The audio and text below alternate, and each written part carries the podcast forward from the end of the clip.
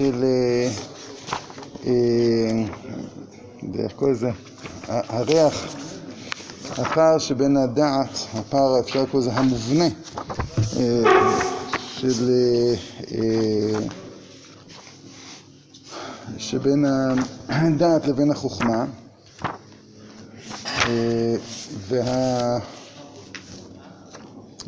והפער המובנה הזה הוא מתגלה בצורה מאוד חיה כשמדובר על תנועות נפשיות גופניות, נפשיות שמעורבבות עם גוף כמו פעולת האכילה. אז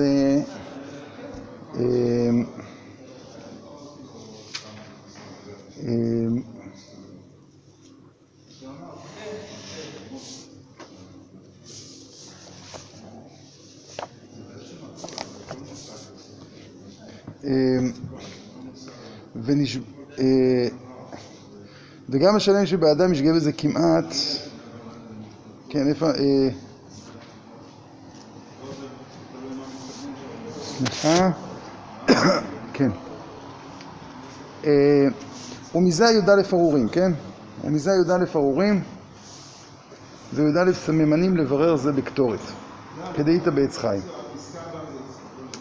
וחז"ל רמזו דבר זה בסוכה שאמרו בגדול עמוד ר"ה אף על פי שאינו אוכל כזית בכדי אכילת פרס צריך להרחיק בשביל יוסיף דעת יוסיף מכאוב. זאת אומרת שההלכה אומרת שמתי צואתו של קטן צריכים להרחיק ממנה כשהוא מתחיל לטעום טעם דגן. ולטעום טעם דגן זה לא מספיק זה שהוא מתחיל לאכול דייסה זה עוד לא אלא כשהוא אוכל כזית בכדי אכילת פרס כן?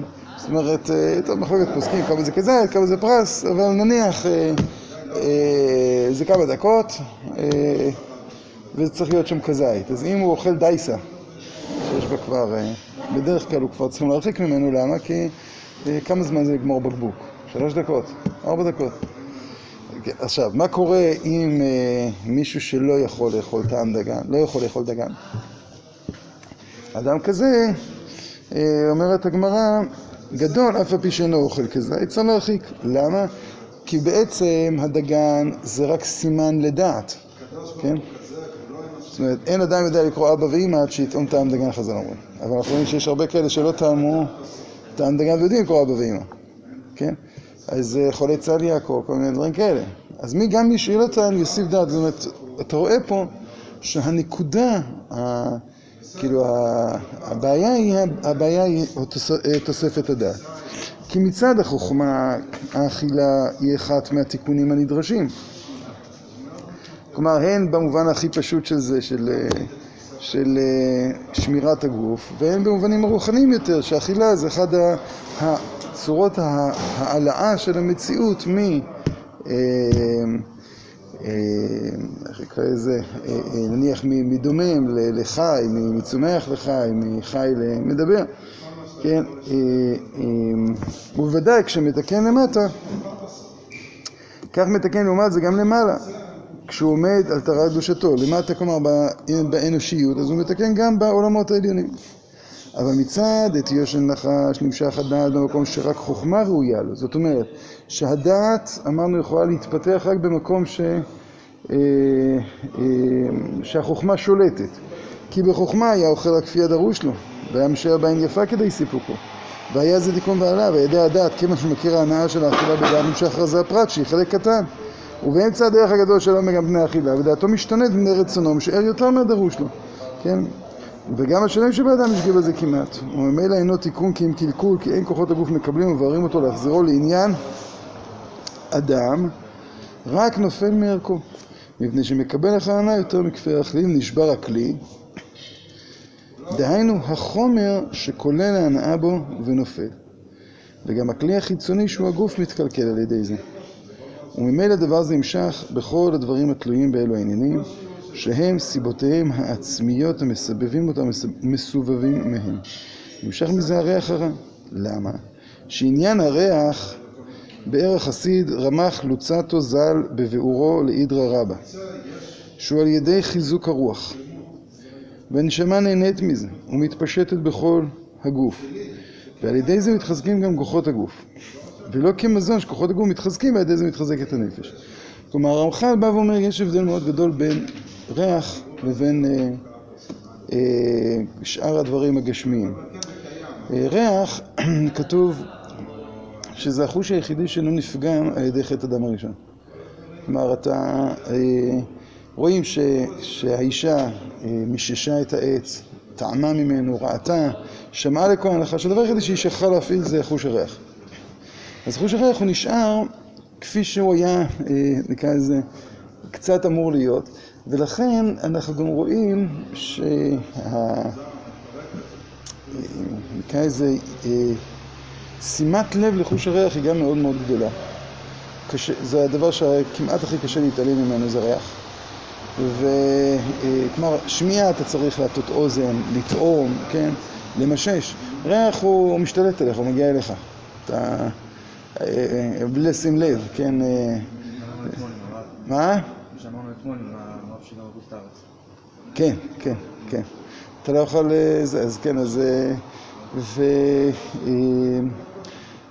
וגם, כלומר, זה נכון שזה גם שאלה של תרבות, מה נקרא ריח טוב וריח פחות טוב, וגם שאלה של הרגלים לפעמים, אבל, אבל הריח הוא משהו מאוד אקטיבי. עכשיו, אז הרמח"ל מסביר שראה, למה חז"ל אומרים כל הנשמה תעלה ליה, שזה מכאן לברכת הריח. כן? זה דבר שנשמה נהנית ממנו ולא עבור. זאת אומרת, אומר, בעצם אתה מתחיל מהמכלול, ואז לאט לאט זה אה, מגיע לגוף. לעומת זה, אכילה, אתה מתחיל מהגוף, מהסובייקט, ולאט לאט זה אה, מתעלה אל הנפש. אה, אז עוד פעם, הריח על חוזק הנפש מתחזק הגוף, וממנו מתחזק הנפש בענייני הפעולותיה. ולפי זה, קלקול שמתחיל בגוף ומתפשט בנפש, הוא עניין רע. כמו מאכל רע עשה וכיוצא בזה. ודבר שמתפשט מקלקול הרוח לקלקול הגוף הוא ריח רע וסירחו. וזהו שעל ידי הדעת שהשתמש במקום חוכמה מתקלקלים אלו המעשים. על כן בא מזה הריח הרע, שההתחלה היא מעין ריח רע, שהוא מכאוב של הדעת, שאינו נמשך כי מצד שמשך הדעת הרוח דעת שלא בראוי לו בגוף. והנה כיוון שגברה זו אמה באדם, עד שלא יתוקן לגמרי עד לעתיד לבוא, המציא הקדוש ברוך הוא רפואת תעלה, תעלה זה ביטוי נוסף לרפואה. למכתו האנושה שלא תתפשט הרבה, באופן שתהיה ראויה להתקן בדרגה על ידי הבחירה והעבודה. הכי ייתן מקום לזוהמה להתפשט גם בכל מאכל האדם, ואותה הזוהמה אינה ראויה כלל שתישאר בגוף האדם, ואי אפשר שיהיה ממנה בניין כלל. נמצא כי מה שמצד המשך הזוהמה בגוף האדם דעתו נוטה להגדיל המידה מאכילתו אינו מקלקל כל כך. כי הגירעון אינו ישר בגופו, רק נתחם ממנו ואין חיות בה ממנו. עכשיו, אז אומר כן, הקדוש ברוך הוא לא מתייאש מאיתנו. גם אחרי חטא הדם הראשון הקדוש ברוך הוא לא מתייאש מאיתנו. ו... אז מה הוא עשה? הוא יצר מצב שנכון, אנחנו כרגע לא יכולים להיות מדויקים. אבל במקביל הקדוש ברוך הוא הפעיל איזושהי תגובה של, תגובה ממערכת לא מדויקת, כן? איך אתה מגיב במערכת לא מדויקת? זה כמו נניח אה, אה, נכה, אה, אז חושים אחרים מתפתחים אצלו. כן, הוא עיוור, אז חוש השמיעה שלו הרבה הרבה יותר מפותח, כן, וכולי וכולי וכולי. אז, אז עכשיו, מה קורה עם האדם? האדם הוא אוכל, והוא אוכל לא מדויק. אז הקדוש ברוך הוא יצר איזושהי אה, יכולת פליטה של הדבר הזה, והיכולת פליטה הזו היא לא סימפטית. היא לא סימפטית כדי שתבין שהפליטה הזו היא לא נכונה. נניח, אם ניקח דוגמה, אה, מה מה? אוקיי. כן, למשל. סתם גם ללכה לשירותים, לא, זה לא היה האירוע הכי סימפטי בעולם. כן, אבל... אה, אה, אז כשאתה, למשל, אה, אצל הרומאים היה מנהג כזה להקיא כדי להמשיך לאכול. אז זה, כאילו, זה משהו מאוד... נשמעת חוויה מאוד לא נעימה. זאת אומרת, אתה כאילו מנסה... כאילו, הולך בלי לראות בעיניים, יש, כן, מתאבנים שמנסים לרמות את הקיבה, ליצור איזו תחושה של רעב כדי לאכול. אז זה קצת יותר מעודן, אבל התחושה הזו של הזוהמה, זה אומר, זה, בעצם איזשהו תיקון, התחלה של תיקון. והיות ותורה, אנחנו לומדים, תורה, תפילה, אנחנו לומדים גם עם החוכמה וגם עם הדעת. אז כשאנחנו נמנעים מריח רע, אנחנו באים ואומרים, הנה, יש לנו תביעה פנימית, מתעוררת בנו איזו שקיקה פנימית לדעת מדויקת יותר. עכשיו, אה, על גבי זה, כן, אנחנו מברכים אשר יצא, רופא כל בשר ומפליא לעשות. אז יצר את האדם בחוכמה, כן, אבל על גבי החוכמה הוא גם מוסיף את הדעת, וזה מה שאומר פה. אה, זה פלא למעלה מחוכמה. כי מצד החוכמה אינו אומרים שראוי להתקן מזון האדם שהכניס בו כדי צורכו, שלא יצטרך להוציא מותר ופסולת. אבל באמת, הפליא אלוקים לעשות עמו, וברוב חסד, אף על פי שנדחה ממעלתו מכל לא יתייחס בו הרעד לאין מרפא חלילה. וכן הולך הדבר ומתקן בהדרגה, ושלא יהיה אפשר, לא היה נשאר בבנייה וקבלת אחריות כל מה שיקח האדם בתוך מאה מצד הצד הרע, שהיה החיות מוטבע ברע, וכל פעם היה מוסיף קלקול וחלילה. כן, החותמים הוא מפליא לעשות. ולעתיד לבוא, שהכל יישאר נקי. יכירו שהשם עזרה והפליא עצה, יאמרו ברוך השם. כן, עכשיו הוא מתחיל להסביר את הפסוק. כמו שכתוב, ואכלתם אכול תחילה, דרך אגב בשבוע. לא כמו בעת הקלקול שהייתה אכילה מעורבת בסיגים להיות שבע. ועם כל זה אכל מצד אחיזתו במישחא דחיביא, בעטיו של נחש. אז זה דבר ראשון. אתה בא ואומר, ואכלתם אכול ושבוע. כן, זאת אומרת, האכילה תהיה בדיוק, כן, בדיוק כמה שצריכים כדי לסבוע. והיללתם את שם השם אלוקיכם. אשר עשה עמכם להפליא, כמו הוא מפליא לעשות, שעל ידי זה יהיה מקום והכנה לזאת המעלה. כן, זאת אומרת, אתם, אז אתם תיזכרו כל פעם בעבר, תגידו, הנה, פעם אכלנו אחרת. אז היללתם את שם השם אלוקיכם, אשר עשה עמכם להפליא. ולא יבושו עמי לעולם. למה לא יבושו? כי עניין הבושה בא על ידי זה כי משתעבד היקר לזולל. כמו שאדם הראשון נתבייש, העבר מה שכתוב קודם זה ולא יתבושש. והיא כן, כשמסתלקת הזוהמה זאת, לא יבושו עמי לעולם, כי אני אזרוד לבושת, רק תהילת השם ייתן. אז עכשיו נעבור לפסקה נוספת, שהיא ההפוכה למה שראינו עד כה. אנחנו עוד, עוד נחזור אליה, אבל... פפ, רגע, אני רשמתי לעצמי איפה זה. קובץ ח' קפ"ז.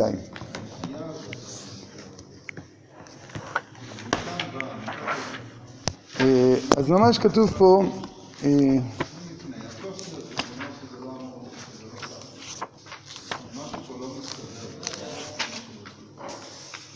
גדולת הדעת. כן, אז אנחנו התחלנו אז בקטנות הדעת מונח ערש פנימי שכל המתקה מן החול על הקודש היא יציאה מישות לאפסיות. ועכשיו פתאום כתוב לנו גדולת הדעת. אז כשדיברנו על קטנות הדעת, אנחנו התחלנו קודם כל מהבירור המושג דעת. אמרנו שדעת, אמרנו זה המכלול האנושי, הטבעי, הנפשי, כל מה שיש באדם, איך שהוא פונה אל המציאות. והפנייה אל המציאות היא פנייה כפולה. הזכרנו את הביטוי בירושלמי, אם אין דעת תפילה מנין, ואם אין דעת הבדלה מנין. כן, ירושלמי קושר את שתיהם, את שתי הדעות האלה. כלומר, יש דעה שהיא לא כוללת, כלומר, הדעה, הכישרון של הדעת של האדם זה קישור בלתי אמצעי לא לקורום החיצוני של המציאות, אלא הצד הפנימי של המציאות. הצד הפנימי הזה הוא מתבטא בתפילה, כן? הצד הפנימי הזה גם מתבטא בהבדלה. כלומר, כשאתה צריך להבדיל בין דברים, זה אומר שיש לך איזו הנחת יסוד ששתי הצורות האלה יש בהן משהו עמוק יותר שהוא משותף. ואתה עכשיו צריך להבחין ולראות, נקרא לזה, שהם לא על אותו רצף, או שהם כן על אותו רצף, אבל יש איכויות שונות, כן? אז לכן אנחנו אף פעם לא יצטרך להבדיל כנראה בין מטוס למלפפון, אבל כן בין מלפפון לקישור. עכשיו, הקשר בין מלפפון לקישור הוא, אני לא, אין לי מושג מבחינה זואולוגית. יש לו קשר, איזה קשר דמיוני בין שניהם, נכון? את, תמיד רואים, לא תמיד, אבל בעלים טריים שצריכים ללכת לקנות בסופר ורושמים להם מלפפונים ויכולים להביא קישואים בטעות אחר כך, זה נראה אותו דבר. אז אתה, אתה עושה הבחנה, המבדיל, המבדיל בין קישור למלפפון, המבדיל בין קודש לחור, אור לחושך, ישראל לעמים. כלומר, למה אתה, למה הדעת היא זו שמבדילה? כי הדעת היא יכולה להיות קשורה בבת אחת לשני הדברים, לפנים ולחוץ, למהות ולאיכות, כן? ואם אין דעת, אין הבדלה. אם אין דעת אתה קולט רק על ידי החושים, אז אתה קולט רק את הקרום החיצוני. קטנות הדעת באמת יוצרת, אמרנו איזשהו טשטוש, איזשהו, איזושהי קליטה שהיא לא מספיק עמוקה של אה, לקלוט את המהות הפנימית, היא יותר אה, חובה, אפשר לקרוא לזה יותר, יותר פירוד, נראה לאט לאט את זה. אז עכשיו, קודם כל יש לנו קצת על גדולת הדעת. גדולת הדעת היא המידה שהדעת איננו כוח מצייר בחוג הפנימי לבד, כי אם הוא יוצר ובורא בכל כל ציוריו, בכל הגויים, החוגים, סליחה, ובכל ההתפשטויות. וכשנטמעתה הקומה, נטמעת הדעת. וירד ממעלתו למידת קטנות הדעת. עכשיו מיד נראה מתי נטמעתה הקומה. שאיננו יכול לברוא שום דבר.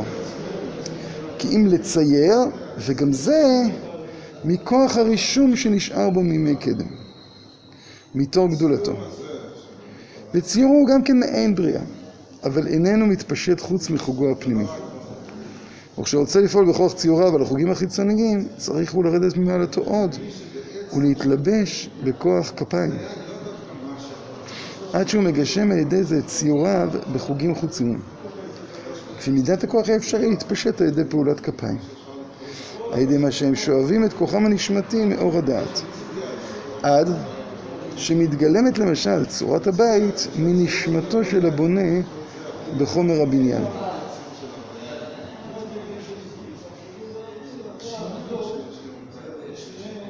וכל הסיבוב הגדול של מהלך העולמים הולך הוא להשיב אל הדעת את עטרת גדולתו. יוצר ובורא מחולל ומוליד בכוחו העצמי, שזה גדולתם העתידה של הצדיקים שהם מחיי מתים ובוראי עולמים, והכל מכוח אור הדעת בגדולתו. שיהיה בהם מקור הדעה העליונה, דעת עליון הנהדר בקודש. טוב, אז, אז, אז קודם כל אנחנו רואים שהוא מתאר את תור גדולתו של האדם מימי קדם.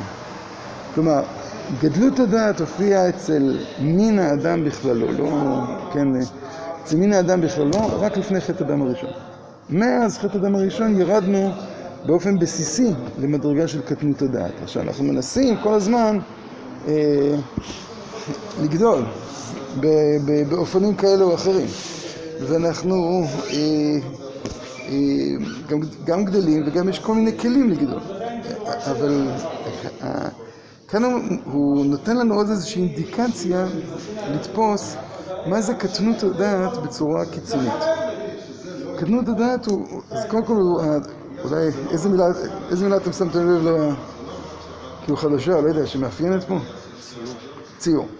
מה זה כוח מציין? זאת הוא בא ואומר, יש לך חוכמה שהיא מציירת וחוכמה שהיא בוראת. והחוכמה המציירת הזו, הוא אומר, החוכמה המציירת הזו, היא, גם היא, אה, יש לה איזשהו רושם, רישום שנשאר בו מימי קדם.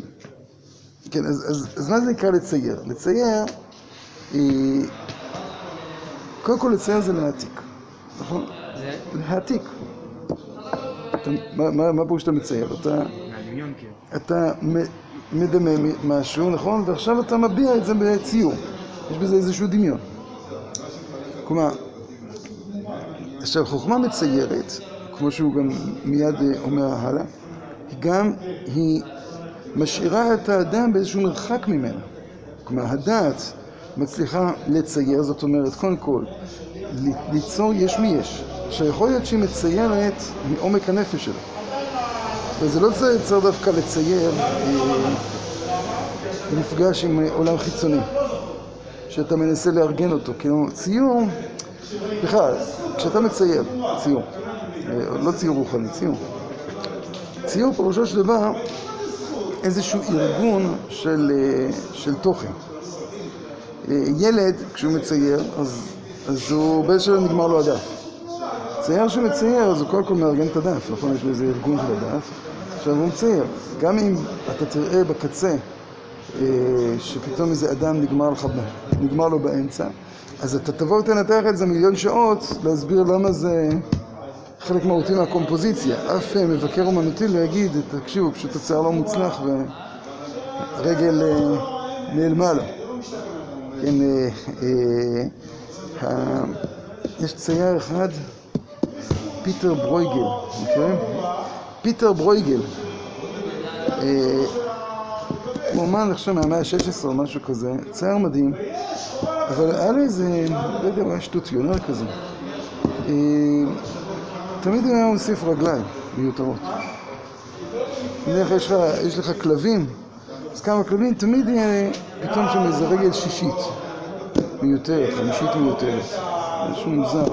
אה, אנשים יושבים באיזה בית מרזח, אז כשאתה סופר את הרגליים שלהם תמיד תהיה איזה רגל מיותרת. שאין אה, מישהו שמתאים לה, לא יודע איך לקרוא לזה. אבל ברור שזה מכוון, זה לא טעות. כלומר, ציור זה לא סתם העתקה של משהו. ציור פירושו של דבר, מה אני קלטתי ואיך אני עכשיו מוציא. זה יכול להיות מה אני קלטתי מבחוץ, מה אני קלטתי מבפנים, זה לא משנה. אבל יש כאילו איזה מין, אפשר לקרוא לזה, צורה של השהיה, כן, בין עצם המפגש לבין הפענוח שלו. ויש שאלה נוסף, אחרי הפענוח, אני, אני והפענוח שלי נשארים זרים אחד לשני. זה הפענוח שלי, זה הציור שלי. אבל זה ציור וזה אני. כלומר, כשאדם, כשחוכמה מציירת לפני האדם, אז החוכמה היא מצליחה, אפשר לקרוא לזה, להציג לפני האדם אה, איזשהו אה, ארגון, איזשהו סדר, איזשהו פענוח של המציאות. עכשיו, מה הוא עושה עם זה, עם הפענוח הזה? הוא יודע, הוא יודע. זה כאילו, נניח מביאים לפניך מפה, לפני טיוב, אז אתה יודע את כל המסלול. אם אתה תצא למסלול, לא תצא למסלול, תלך ככה, תלך אחרת, זה כבר עסק שלך. המפה לא יכולה אה, להניע אותך, יכולה אולי לסקרן אותך, יכולה לגרות אותך, יכולה לתת לך כלים.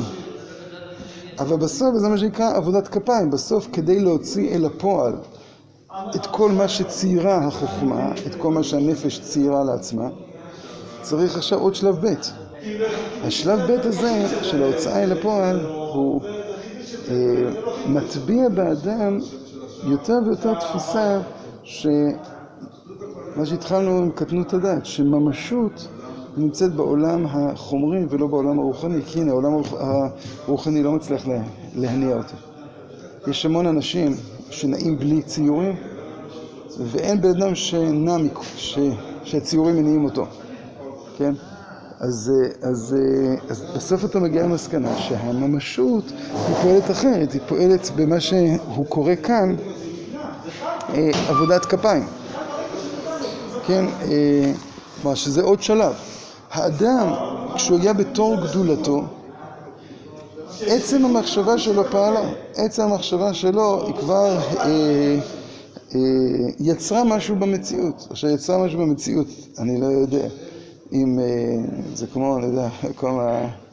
אה, זה כבר לא מדע בדיוני, אבל שתסתכל על איזה מעלית והיא תיפתח, נכון? יש את זה כבר. אנחנו מדברים על זה שזה עומד להיות. אה, או אתה נעמד ואז איזה עינית קולטת אותך ודלת נפתחת. אז אתה... מה? כן, אז הנה, זה כאילו... אז אתה מרגיש, מרגיש שכאילו אתה לא פועל, שם מאוד מורגש שאתה פועל, כי הלכנו, הלכנו, זה נדלק, הלכנו, זה נפתח. אבל תארו לעצמכם שפתאום יהיה איזה מין מציאות כזו שאתה תחשוב ויזהו את הגלים חשמל, גלי החשמל של ה... חיישן מאוד עדין שמזהה גלגל, גלים חשמליים במוח שמתורגמים לי, כן? אפשרות, פעם אולי. אז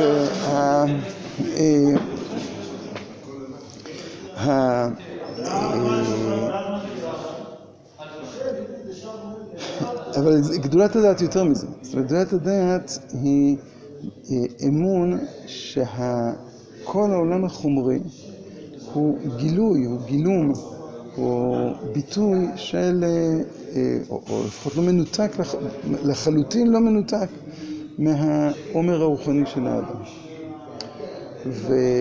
אנחנו רואים שארית של זה, רואים שאריות של זה במה שמכונה הבעיה הפסיכופיזית. הבעיה הפסיכופיזית, דקארט, כשהוא הגיע לבעיה הפסיכופיזית, הוא אמר, זה משהו שמחוץ לפילוסופיה, הפילוסופיה לא יכולה להתמודד עם זה. הבעיה הפסיכופיזית זה הבעיה של היחס שבין החומר לבין הרוח. אנחנו רואים למשל שאדם הוא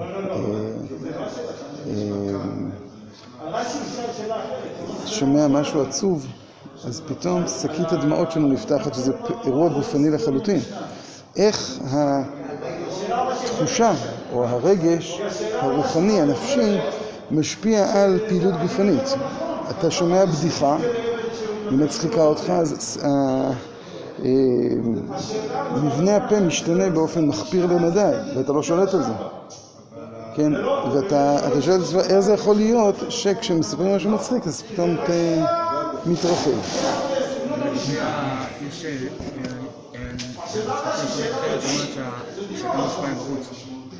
זה לא משנה. אדם כאילו מקבל כאילו מבחוץ, והחושים הפנימיים כאילו. לא, מה זה חושים פנימיים? מה הוא מקבל מבחוץ? הוא מגיב לדברים שקורים. אבל התגובה קורית. אבל הקבלה שלו זה קבלה בנפש, ברוח. הוא מבין מה קורה. אדם,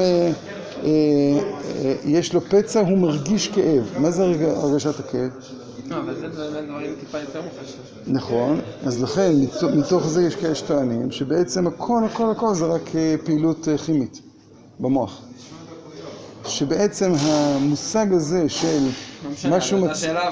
נכון. איך ממשהו מצחיק השתחרר לי משהו במוח שגרם לי ל... זה בעיה של ה... הם טוענים שזה לא קרה כלום בעצם. הקיצוניים שבהם... אז אין תגובה? כן, הם טוענים שבעצם הכל זה רק פרשנות, טוב, אז מאיפה יצאה הפרשנות?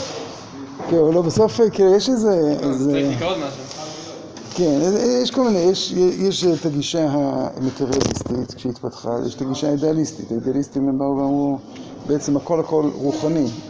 מה שנראה לך כחיוך זה בעצם תוכן רוחני ולא גשמי. אתה בטעות חושב שאתה קולט את זה בגשם. זה כמו הסיפור על עליזה בארץ הפלאות עם החתול, שלאט לאט הוא נעלם ונשאר רק החיוך. טוב, אני מדבר על חיוך. את החיוך של החתול, אז עכשיו אתה קורא את זה, אתה אומר, הוא מאוד מעניין, נכון? אבל כשאתה מנסה לדמיין איך חיוך נשאר בלי חתול, מעניין, אבל זה קרה, עובדה שזה כתוב.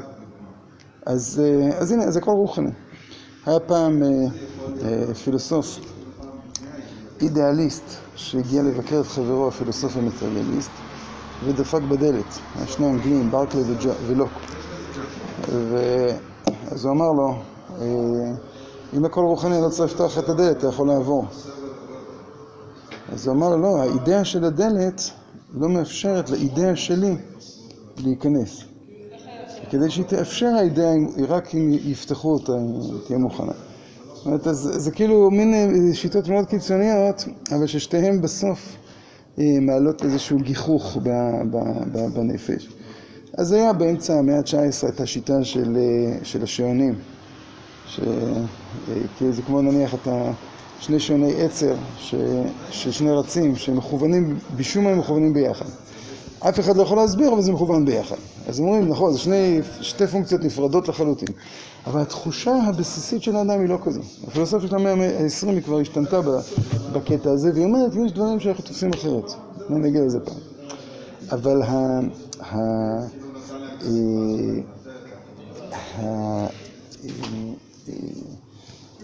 השארית הזו היא מלמדת אותנו מה, כן, והשארית הזו היא שארית שהיא מדברת על הכוח הפנימי של האדם, הוא מזכיר את זה פה, שכל מה שהציור הוא מעין בריאה, הוא אינו מתפשט רק חוץ, הוא רק בתוך חוגו הפנימי, רק בתוך הסובייקט.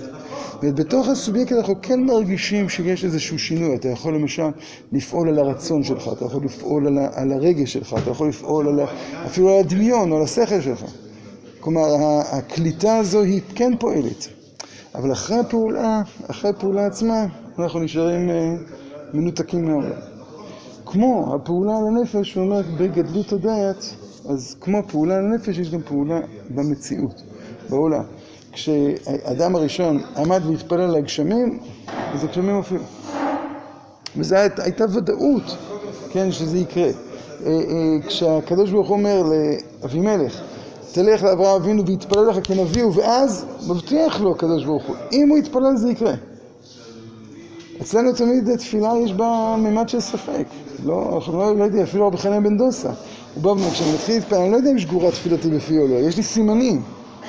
אם אני יודע ששגורה תפילתי, סימן שבחלקה הזה עמדתי בגדלות הדעת. אבל יכול להיות שאני, כן, שיפול צדיק וקם, הוא ייפול מגדלות לקטנות. אז, אה, אז, עוד פעם יש לנו כאן איזושהי הבחנה שהיא מאוד חשובה בין קטנות לגדלות. קטנות הדעת, אמרנו, העמדת מרכז החיים של האדם, של הנפש בסובייקט, היא באה ויוצרת נתק מהותי בינו לבין המציאות באופן כזה שגם יכולת הפעולה שלו על המציאות היא, אה, היא מוגבלת, היא, אה, אה, היא לא, היא לא, אפשר להגיד, היא לא מתאפשרת, כן? ו... אה, אז, אז אה, ה... אה, כן, הוא איבד, אפשר לקרוא לזה, האד- האדם, האדם איבד את היחס שלו אל מימד שנקרא קול, כן, השם ברך את אברהם בקול. אז מה פירוש לברך בקול? לברך בקול פירושו של דבר לתפוס קודם כל את המערכת כולה. אמרנו למשל שהריח עובד בצורה כזו שמתחיל מהקול אל הפרטים. אתה קודם כל קולט את המכלול. כשאתה שומע, אתה שומע עוד פרט ועוד פרט ועוד פרט, ואתה לאט לאט מחבר את כל הצלילים, מחבר את כל המשפטים, ופתאום הופך להיות לך משהו. כשאתה רואה, אתה רואה בבת אחת הכל, אבל הראייה הזו, כן, היא צריכה עוד, היא, היא בעצם ראייה של אוסף פרטים, היא לא ראייה של הכל. היא ראייה שבסדר, אתה רואה המון דברים ביחד. אבל זה שאתה רואה המון דברים ביחד, זה לא אומר שאתה רואה את המכלול שלהם, אתה רואה המון דברים ביחד. אחרי שאתה רואה אותם ביחד, אתה מנסה להבין, הנה, ספרייה. אבל כשאתה רואה, אתה רואה המון ספרים. אחרי זה אתה בא ואומר, אה, המון ספרים על ספרייה. אם אה, זה היה מונח למשל ככה, אז מה היינו אומרים? גניזה אולי. אה, אה, מה? אם זה היה בחוץ. לא יודע, בדרך לזריקה, משהו כזה, לא יודע. זאת אומרת, אה, הראייה הזאת צריכה פענוח. ואת הפענוח אנחנו קולטים על ידי עוד כל מיני אה, היסקים וכולי וכולי וכולי. אה, גדלות הדעת, כן, וזה כמו שהזכרנו לפני חטא, לפני אדם הראשון, קל, קלטה את הדבר עצמו לפני כל הגילויים. כשאנחנו מדברים, אמר עוד פעם, בקטנות הדעת, אז קטנות הדעת נזקקת להבדל, להבד, להבדלה, ואת ההבדלה היא עושה על ידי איזושהי תפיסה אינטואיטיבית למהות המשותפת, בלי לדבר, בלי לדבר על זה, כן? בלי לדבר על המהות המשותפת, היא, מדברת, היא יכולה לדבר על, על ההבדל, אבל יש לה איזושהי תפיסה אינטואיטיבית. אבל היות ואנחנו שקועים מאוד מאוד בקטנות הדעת, אז זה גורם לנו שני דברים, לא תמיד אנחנו מסוגלים להבדיל, ולא תמיד אנחנו מסוגלים גם לאחד. זאת אומרת, לפעמים נראה לנו דברים שהם מפורדים לחלוטין. כן, כשאתה אומר מוצאי שבת, קודש, חול, ישראל עמים, אור, חושך, כן, אז, אז אתה צריך לחשוב המון המון למה אני צריך להבדיל ביניהם, לכאורה זה אין קשר בין שניהם. כן, אז, אה, אה, אה, אז אבל בפנים, באופן עמוק נמצא ה, ה, נמצאת היכולת של תפיסת הכל. עכשיו, תפיסת הכל זה לא רק תפיסה פילוסופית של הכל, אלא תפיסת הכל היא נובעת מזה שבאמת החיים מופיעים כתוכן אחד. אז, אז עוד פעם, גדולת הדעת היא המידה, שהדעת איננו כוח מצייר בחוג הפנימי לבד, כי אם הוא יוצר ובורא בכל ציוריו, בכל החוקים, בכל החוקים ובכל ההתפשטות. כן, ואני אומר עוד פעם, לנו אפילו אין יכולת לצייר איך הדבר הזה עובד. איך זה יכול להיות שמחשבה היא אה, כל כך קשורה? כי עוד פעם, אנחנו יכולים לצייר מחשבה שהיא, אה, אפשר לקרוא לזה, אה, פועלת אה, דרך איזה סוג של גלים, גלים חשמליים, כל העם רואים את הקולות.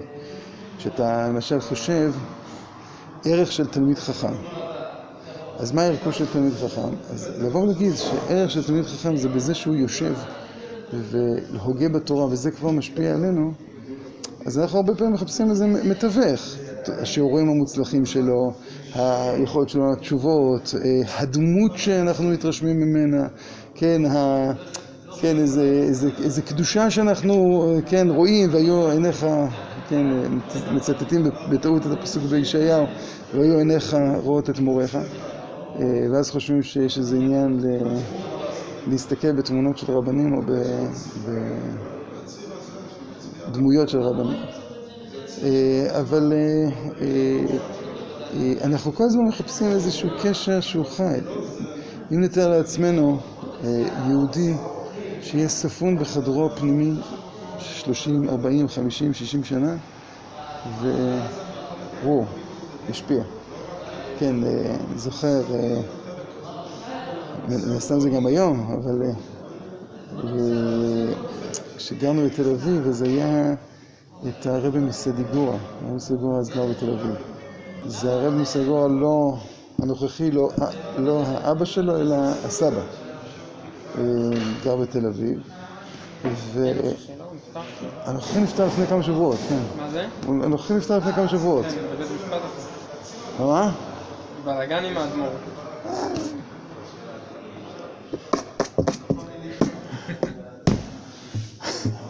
מה אכפת לנו? מי נפקא? אנחנו... אה, זהו, כן. הוא כבר שנים לא גר. אז בסדיגורה, מבית רוז'ין יש מסורת כזו שהרבא מתפלל בחדר נפרד. אתה... אתה אמור, לא יודע, להרגיש איזה משהו שמתרחש מעבר לדלת. כי אתה מתפלל עם כולם, הדלת פתוחה באופן כזה, משהו... זה הגודל. גם אם תעמוד ליד הדלת לא תראה אותו כאילו באיזה פינה, זהו. אני חושב שכשהיו קוראים לו לעלייה לתורה הוא היה יוצא החוצה, משהו בסגנון, ברמה הזו. אבל זהו, הוא בפנים. עכשיו תראו אצלכם אדם בפנים, בפנים, בפנים, איך אחינו האשכנזים אומרים, אחינו שתקיים בנו חכמי ישראל, הם ונשיהם ובניהם ובנותיהם וכל אשר להם, איפה? כן, למה לא בכל מקום יושבותינו? זאת אומרת, אנחנו באים ואומרים שיש תלמיד חכם, איפה שהוא יושב זה בסדר. מסתדר. וזה מקיים בנו. מקיים בנו חכמי ישראל בכל מקומות מושבותיהם. ואנחנו מבקשים שהתורה שלהם, איפה שהם יושבים, תפעל עלינו. אז זה מין תפיסה מוזרה. שערכו של תלמיד חכם זה עצם המציאות שלו. ולא הביטוי החיצוני. זה עוד איזושהי שארית של תפיסה שעולם רוח הוא עולם פועל. שעולם רוח הוא עולם ממשי, שעולם רוח הוא, הוא פועל בעצם המציאות שלו. כן, יש דרשה של הרב אברהם יצחק הכהן קוק במדבר שור, הספד שהוא נשא על רבי יצחק אלחונן מקובנה. רבי יצחק אלחונן מקובנה היה בדור שלפני הרב קוק הגדול המשיבים. הוא עסק בהתרת עגון, היה המון. הוא, כשהיה נער, הוא למד, והיה עני גדול. הוא אמר פעם, את כל הסיבות להפסיק ללמוד היה לי. אני זוכר גם רב אברום אמר לי את זה פעם. את כל הסיבות להפסיק ללמוד היה לי. וקיצור היה קור, שלג, והיו נעליים קרועות. עכשיו, באותם ימים, בישיבות, היו תמיד אוכלים אצל אנשים שנותנים לך אחת צהריים, זה, לישון. הוא הזדמן אצל איזה עשיר לאכול. שבועות, שבועות, שבועות, שבועות, אחרי כמה שבועות הוא כבר לא יכול להתאפק, הוא אמר, תגיד לי, איך אכפת לך לתת לי כסף לקנות נעליים? העשיר הזה מסתכל עליו ואומר, הלך לעבוד. טוב, אומר, תודה רבה. חלפו עשרים, שלושים, ארבעים, חמישים שנה, ורבי יצחק אלחונן רצה להוציא את אחד הספרים שלו. ואותו עשיר שמע שהרבן של כל בני הגולה רוצה להוציא ספר, נסע במיוחד אליו, נכנס להגיד לו, אני רוצה לממן לך את הספר, לא יודע, לעילוי נשמת, משהו. הסתכל עליו, איחרת בחמישים שנה. אה, כאילו, יכלת אז להתחיל... אבל, אבל, אה, אה, אז הוא נתן לה שם הספד שלם, והוא מביא שם גמרא, גמרא מעניינת. הגמרא אומרת שהייתה עמתא דבי רבי, כן, שפחה של בית רבי, שכשרבי היה מאוד מאוד חולה וסבל ייסורים נוראים, אז חכמים באו ואמרו, אנחנו מתפללים, מתפללים, מתפללים שיתחילו למות. אז עמתא דבי רבי באה ואמרה, טוב, הלוואי ויחופו תחתונים את העליונים. כן, הצליחו לנצח התלמידי חכמים את העליונים. אחרי זה ראתה שהוא מתייסר, מתייסר, מתייסר, רואה, יהיה רצון שהעליונים יחופו את התחתונים. וכשהיא ראתה שזה לא עובד, אז עלתה לגג, לקחה איזה עציץ, זרקה, נשבר העציץ, אז זה הפתיע שם את כולם, זה ככה, שומעים את המרש, רגע אחד הפסיקו, רגע אחד הפסיקו להתפלל, ואז יצאה נשמתו. אז הוא מסביר שם על מה היה הוויכוח. אז הוא טוען שהוויכוח היה שהיא חשבה שהערך של רבי זה בזה שהוא מלמד, בזה שהוא נותן משהו. אז כל עוד היא חשבה שיש סיכוי, היא אמרה, הלוואי. ברגע שראתה שהוא מתייסר וכל כך סובל, אמרה, ללמד הוא לא יצליח, אז מה הערך שלו? וחכמים באו טענו, הערך של רבי זה עצם המציאות שלו בעצם. כן, ו- ולכן היא באה והיא שברה את זה. עכשיו יש איזה עוד תוספת קטנה, יש אה, כמה גמרות כתוב שלא ידעו רבנן כל מיני מילים בעברית. מה זה חלגלוגות, מה זה מסלסל, מה זה מטאטא, כן, אה, מה זה סירוגין.